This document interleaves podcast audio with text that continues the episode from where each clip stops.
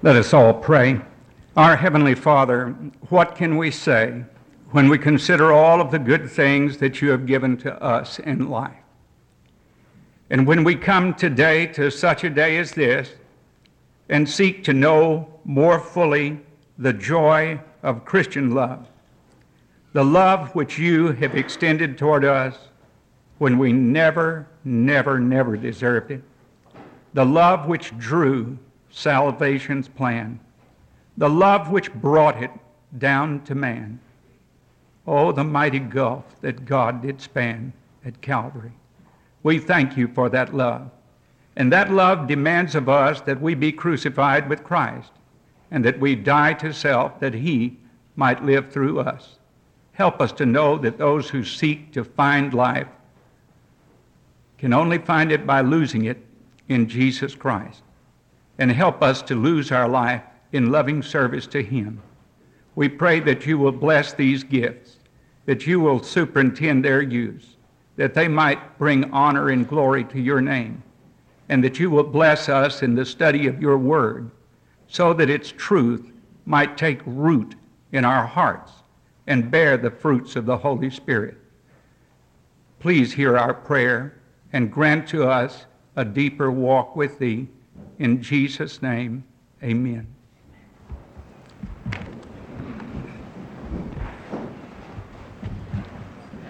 I tried to put down a list of people to thank, but there are so many people to thank and so little time that we have this morning. But I do want to express my deep appreciation to Bill Wing for all that he's done in my absence. And I want to express my appreciation to Charlene in the church office and to Jan Jones and Teresa and uh, to so many others, the members of the session, the members of the Board of Deacons. I received a great many letters from people that listened to us on the radio that were of great encouragement uh, to me. And uh, I received a lot of letters and cards and expressions of love from you, and I am grateful for them all. John Akers, who is my beloved colleague, came back in the office this morning and he said, Now don't start off talking about your operation. And I appreciate those words of advice, but if he paid as much money as that operation cost and hurt as much as I did, he might say something about it too. but what I want to say about it is that I'm grateful that it's over. and uh, I'm grateful to the people uh, who have prayed for me during that time, and I'm especially grateful for those of you who have been so encouraging in what you've written. Now take your bulletin there and turn to 1 Corinthians 13, and let's get on with the uh, Word of God. I wanted to say this uh, as we go to this uh, passage of Scripture. Uh, one reason that this passage I thought was so appropriate for today and for me uh, is that my beloved wife really lives this passage of Scripture, and she has kept me going when I didn't want to keep going. And there is simply not enough good that I can say uh, in praise of her faithfulness in assisting me during the time of troubles that I have been in and in the pain. And I want to say to each of you, especially to the parents of these little children uh, who are here, uh, whatever you do in your own home, in your own marriage, uh, make love your aim. Uh, whatever we do in the church, if it's not done with the love of the Lord, it's going to result in scattering and in breaking apart and in trouble. And that's precisely why Paul wrote this marvelous passage of Scripture, which has been set to music, which has been sung, uh, which has been uh, spoken of as one of the greatest pieces of literature uh, in all of the history of writing. But in back of every statement that's great, there has to be a history that brought it about. And when you pick up 1 Corinthians 13 and you start to look, at those marvelous golden words. And I think that Tertius the scribe, when Paul was dictating this, must have heard him, and at the end of writing this down in dictation, looked up with his face flowing with tears at what was spoken, because only God could give such remarkable words. If Jesus Christ had never lived, Paul could never have written these words. And uh, this is important. These words were addressed to a church that had a lot of very gifted and talented people in it. One thing about gifted and talented people is that they often are super colliders. Uh, they will collide with each other. And this was true in Corinth. Paul had spent 18 months in Corinth, and uh, he had heard a voice from God telling him that in that cesspool of iniquity in Corinth, that a church for Jesus should be established. The Jews had been driven out of Rome by a decree from the Roman government. And Paul, in seeking a place for an occupation, had gone from Athens, where he had preached the gospel, and where there was apparently little results from it. And apparently alone, he goes into Corinth, a huge city, uh, but a city that was notorious for its evil. And in that place, he sought work. And his work was the work of a tent maker, a worker in leather. And so he went into the section of the city where the leather workers worked. And there he found two Jews, Priscilla and Aquila. Uh, they were believers in Jesus as the Messiah. Someone had instructed them in the faith. Paul teaches them more perfectly. And they and there they begin to teach. They go to the synagogue, and there in the synagogue, uh, they reason with people about the scriptures and a church is formed in Corinth. When Paul had left Corinth, he received word that while he was away, that there had been disputes in the church, that some had heard Apollos speak, and Apollos was a golden-tongued orator who with spell-binding ability could call people out to faith in Jesus. And there were people saying, I am a better Christian than you are because I came to Christ under Apollos.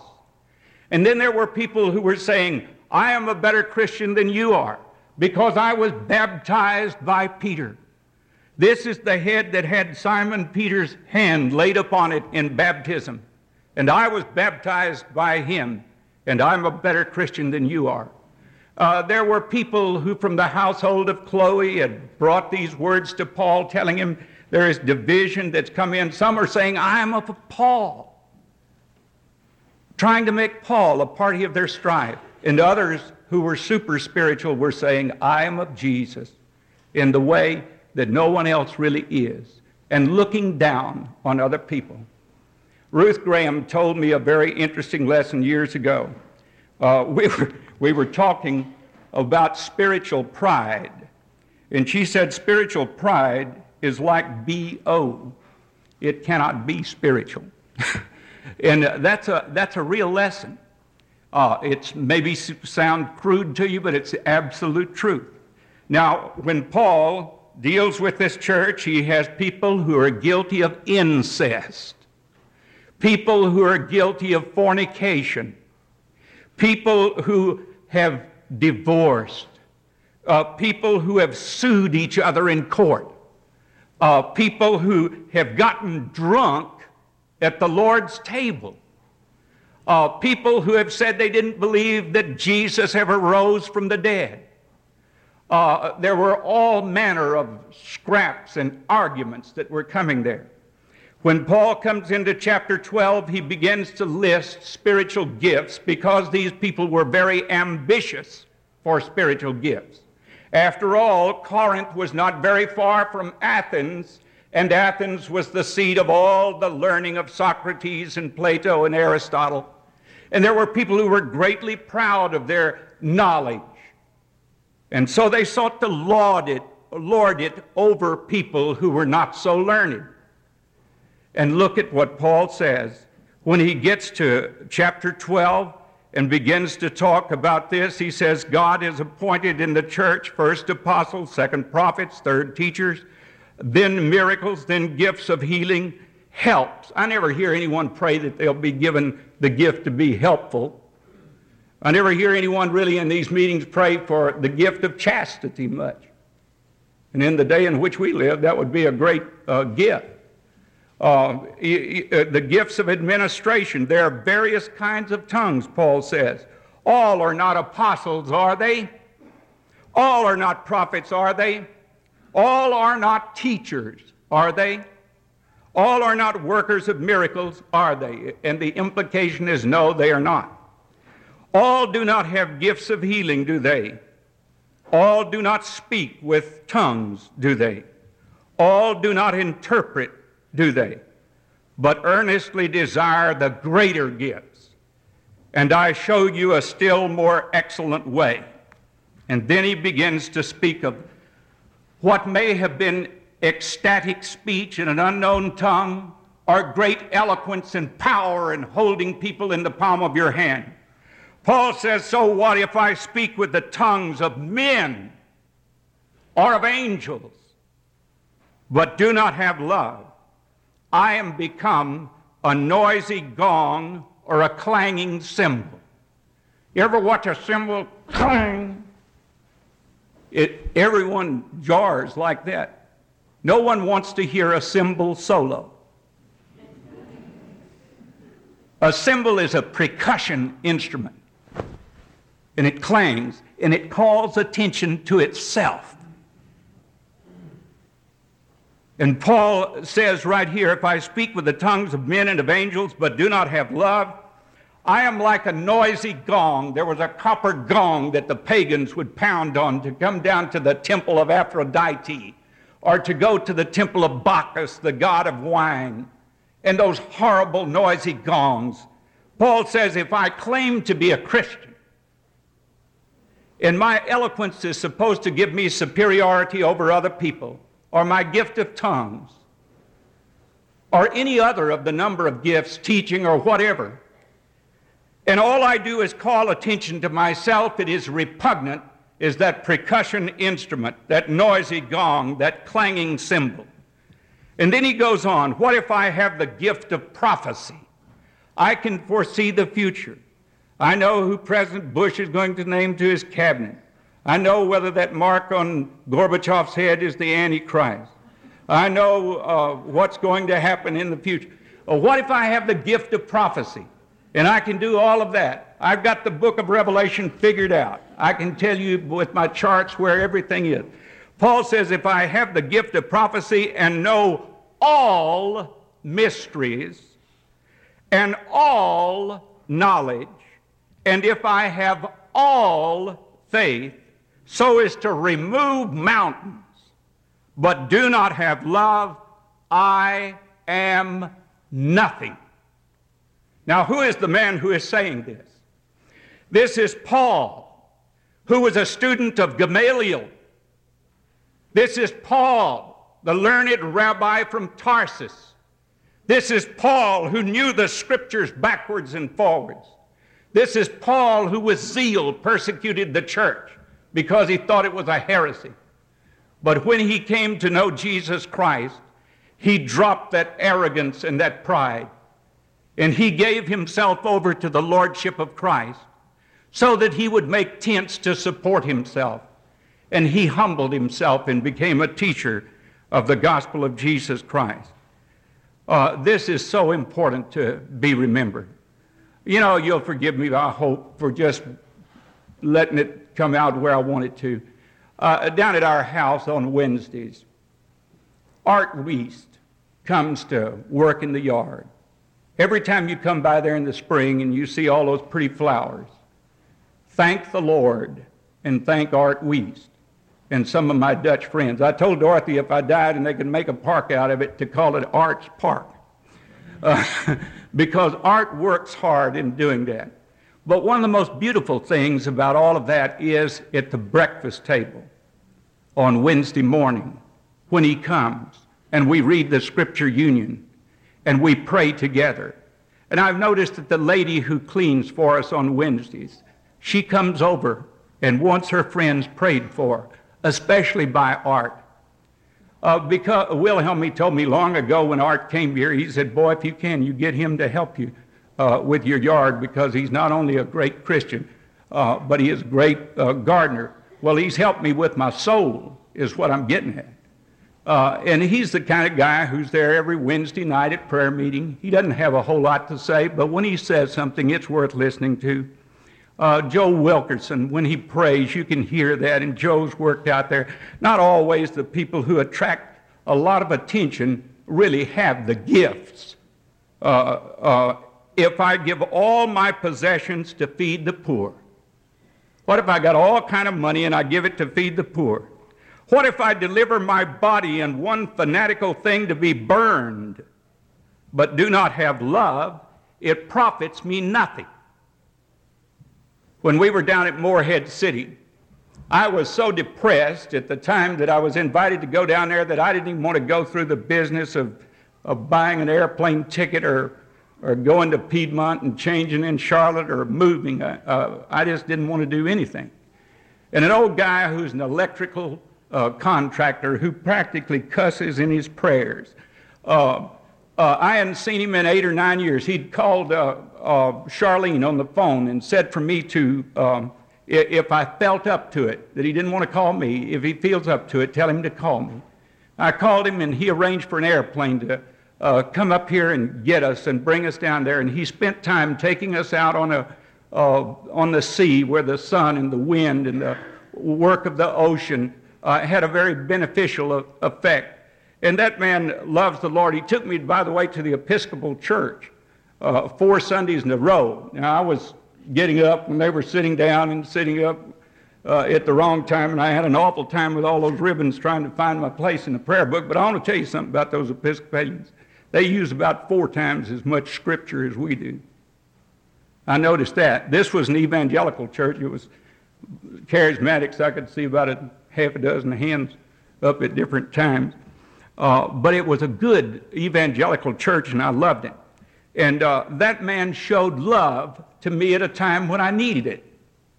He didn't get anything out of me. What can he possibly get out of me? Nothing. But he knew I was sick, and he showed me Christian love for which he could get nothing in return. Not a thing. And uh, while we were there, he, he wanted to see a video on television. And the video was of Mother Teresa, who's 78 years old, born in 1910 in uh, Albania. It showed that tiny little woman with her work in Calcutta, with pictures that were so awful that you almost had to turn your head away from the screen. It showed that little tiny thing, not even five feet tall, hugging those people with ugly sores and flies swarming around them and worms and stench. How much money do you think she gets for that? She doesn't have one single fundraiser. Not a one. When they gave her the Nobel Prize in Stockholm, they had her booked into the finest hotel in Stockholm. You know what she did? She went to a nunnery and stayed in the dormitory there with the other sisters. And one of the priests who spoke said, If you think Mother Teresa is here because she loves the poor, the poorest of the poor in Calcutta, you have misread Mother Teresa. She is here because she loves Jesus, and Jesus taught her to love these poor people. So that's Christian love. Nothing can be given in return. Well, we have to go on. Uh, Paul had been a person who would have been willing to be burned at the stake for his faith, but he says, if it didn't have love, it profits me nothing. Love is patient. Here, the character, that first part of that is the life without love. That's almost the autobiography of a Pharisee. Love is patient. Now, love is patient. God is patient. Martin Luther, John Newton preached a great sermon on Martin Luther. Martin Luther said a lot of funny things. Martin Luther said, If I were God, I'd kick the world to pieces because it's so dumb. But God is patient. And God wants us to be patient. Love is kind. I saw the glimmer in the eyes of people whose little children were up here a while ago. You know why? That's where the word kinfolk comes from. You're kind to your kin. Uh, and we need to realize that in Christ we're all kin to one another when we're in Him. Love is kind, is not jealous. Love rejoices in someone else's uh, whatever they've got. It doesn't make any difference to me when I see a $5 million yacht going down the uh, intercoastal waterway. Uh, I'm thankful for just being able to live and breathe and hope that the Lord can get some mileage out of me. Love is not jealous. Love does not brag, is not arrogant, does not act unbecomingly. Remember, they were getting drunk at the Lord's table? It does not seek its own, is not provoked, does not take into account a wrong suffered, forgets it, shrugs it off, doesn't remember it, does not rejoice in unrighteousness, but rejoices with the truth. You think about the mudslinging campaign that went on during the presidential elections and all the different things that happened then. My soul, if you read these words from Scripture, you, you have to see that this is no Christian way. Does not rejoice in unrighteousness, but rejoices with the truth.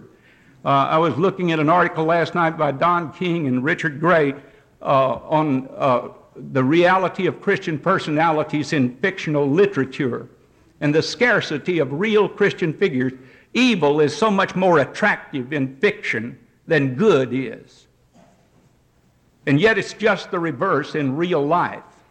If you see a Mother Teresa and you watch her, you're really moved by that selfless individual who lost herself to find her life in Christ and to obey Him. She took a vow of poverty. And now it's a way of life for her. It doesn't matter to her what you've got. She isn't interested in it. She wants to do what God told her to do, what Jesus told her to do. Bears all things, that is, puts a, and notice that word all, bears all things, believes all things, hopes all things, looks for the best in other people, endures all things. Then Paul comes to, after these characteristics of love, to the permanence of love. Love never fails. But if there are gifts of prophecy, one day all the prophecies will be fulfilled. They'll be done away. If there are tongues, they will cease. You won't need them anymore. If there's knowledge, if you've got all that learning from, you know, I had one of the most learned people that I've ever known tell me that he was praying that the Lord would enable him not to be critical of sermons when he went to church. He was so much smarter than most of the preachers that he heard that he could think rings around him. But he wanted to be humble so that he could get something even out of a shallow or superficial sermon. If there are tongues, they will cease. If there is knowledge, it will be done away. For we know in part and we prophesy in part. But when the perfect comes, that which is imperfect will be done away. And then he says, When I was a child, when I was a child, we watched these little children a while ago. When I was a child, and you think about children, see my new bicycle, see me jump, you call attention there. When I was a child, I used to speak like a child. Well, Paul said some of you in this gifted and talented church in Corinth are taking your toys of your knowledge and your gifts and beating each other over the head with them. And that's no way to be acting. I used to speak as a child, think as a child, reason as a child. We think it's cute when a little child says, I'm sweet. Uh, but if the little child is 20 years old and saying that, it doesn't seem so sweet anymore. Uh, you, when I was a child, I reasoned as a child. When I became a man, I did away with childish things. We need to grow up. For now we see in a mirror dimly. Corinth was famous for its burnished mirrors, which were made out of metal. But then, face to face, Fanny Crosby, that great old saint, who was born and blinded just within a few weeks of her birth, said that her favorite hymn that she had written was, I shall see him face to face, that one day she'll see Jesus face to face. And it used to give her a great comfort that the first face that she would ever see would be the face of Jesus. Now, now we see in a mirror dimly, but then face to face. Now I know in part, but then I shall know fully, just as I have also been fully known. And now abideth faith, hope, love, these three. But the greatest of these is love. How do you get that love? Graham Scroggie was the minister of the Charlotte Chapel in Edinburgh. A lady came up to him after church and said, I want to be a disciple of Jesus Christ, but I am a concert pianist here in Edinburgh. And I, and I feel God has called me to the mission field, but all my life has been put into training for music, and I really don't want to go. And Graham Scroggie said to her, You cannot say, Not so, and then say, Lord. And he reminded her of Peter's rebuke, which he received from Jesus when Jesus told Peter that he had to go to the cross, that he, Jesus, had to go to the cross and die. And Peter said, Not so, Lord. And Jesus said, Get behind me, Satan. You have to die to yourself. He reminded her that when Peter did not want to accept the Gentiles into his fellowship and be friends with them, and said, Not so, Lord, because I haven't associated with people like this. And Jesus said to him, You can't say, Not so, and say, Lord. So Graham Scroggie wrote on a piece of paper, Not so, and then he wrote, Lord. And he told her to go over and sit down in a corner of the church and look at that. And she went over and looked at it, and it said, Not so, and then Lord. Then she tore the not so part off. And she went back to him and handed him the word Lord. And she said, I've given all my life to him. Now that's what we need to do, is to give all our life to him. In Romans, we are taught that love should be without dissimulation, not plastic, as Bonnie was talking about this morning, not phony. We are taught that the love of God is shed abroad in our hearts. And that's tough love. It means that we have to be willing to die to self and to love when it isn't easy to love. May God help us to surrender our lives to Him.